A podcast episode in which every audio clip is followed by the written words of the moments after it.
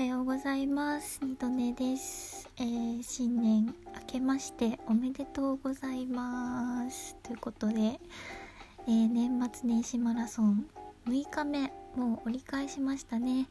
やっていきたいと思います。今日のお題はですね来年の自分に伝えたいことということで気が早いな。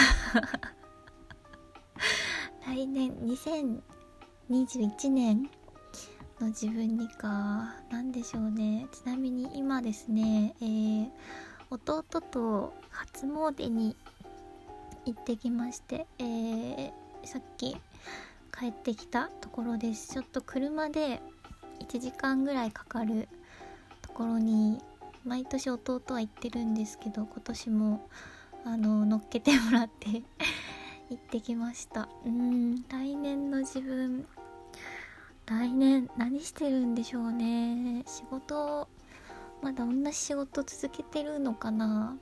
うん。まあいずれにしても人生楽しんでねっていうことは伝えたいですかね。あとは何だろうな。うーん。なんかね聞きたいことはいろいろ あるんですよ。そう仕事のこともそうだし今年この2020年楽しかったですか？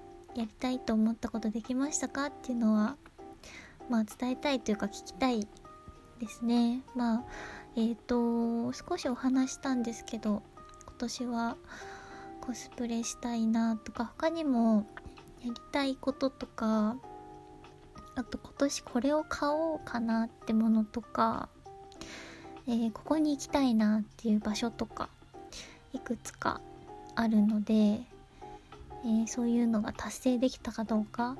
あとまあ試験も 受ける予定なので 合格したんでしょうかね。うん。来年は来年でまた受けなきゃいけないやつがなんかあるのかな。ありそうだな。仕事うんなんか仕事はね多分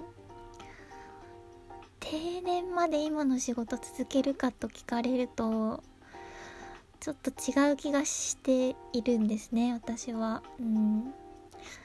なのでまあ今年はないにしても来年再来年あたりもしかしたらね変わっているかもしれないのでなんかそこら辺を聞きたいかな伝えたいこと。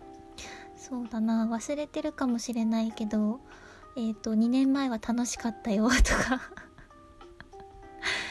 そういうところですかね。えっ、ー、と今年のおみくじ大吉だったけど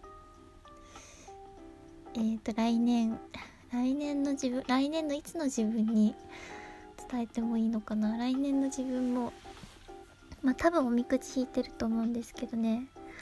来年も大吉引けてるといいな。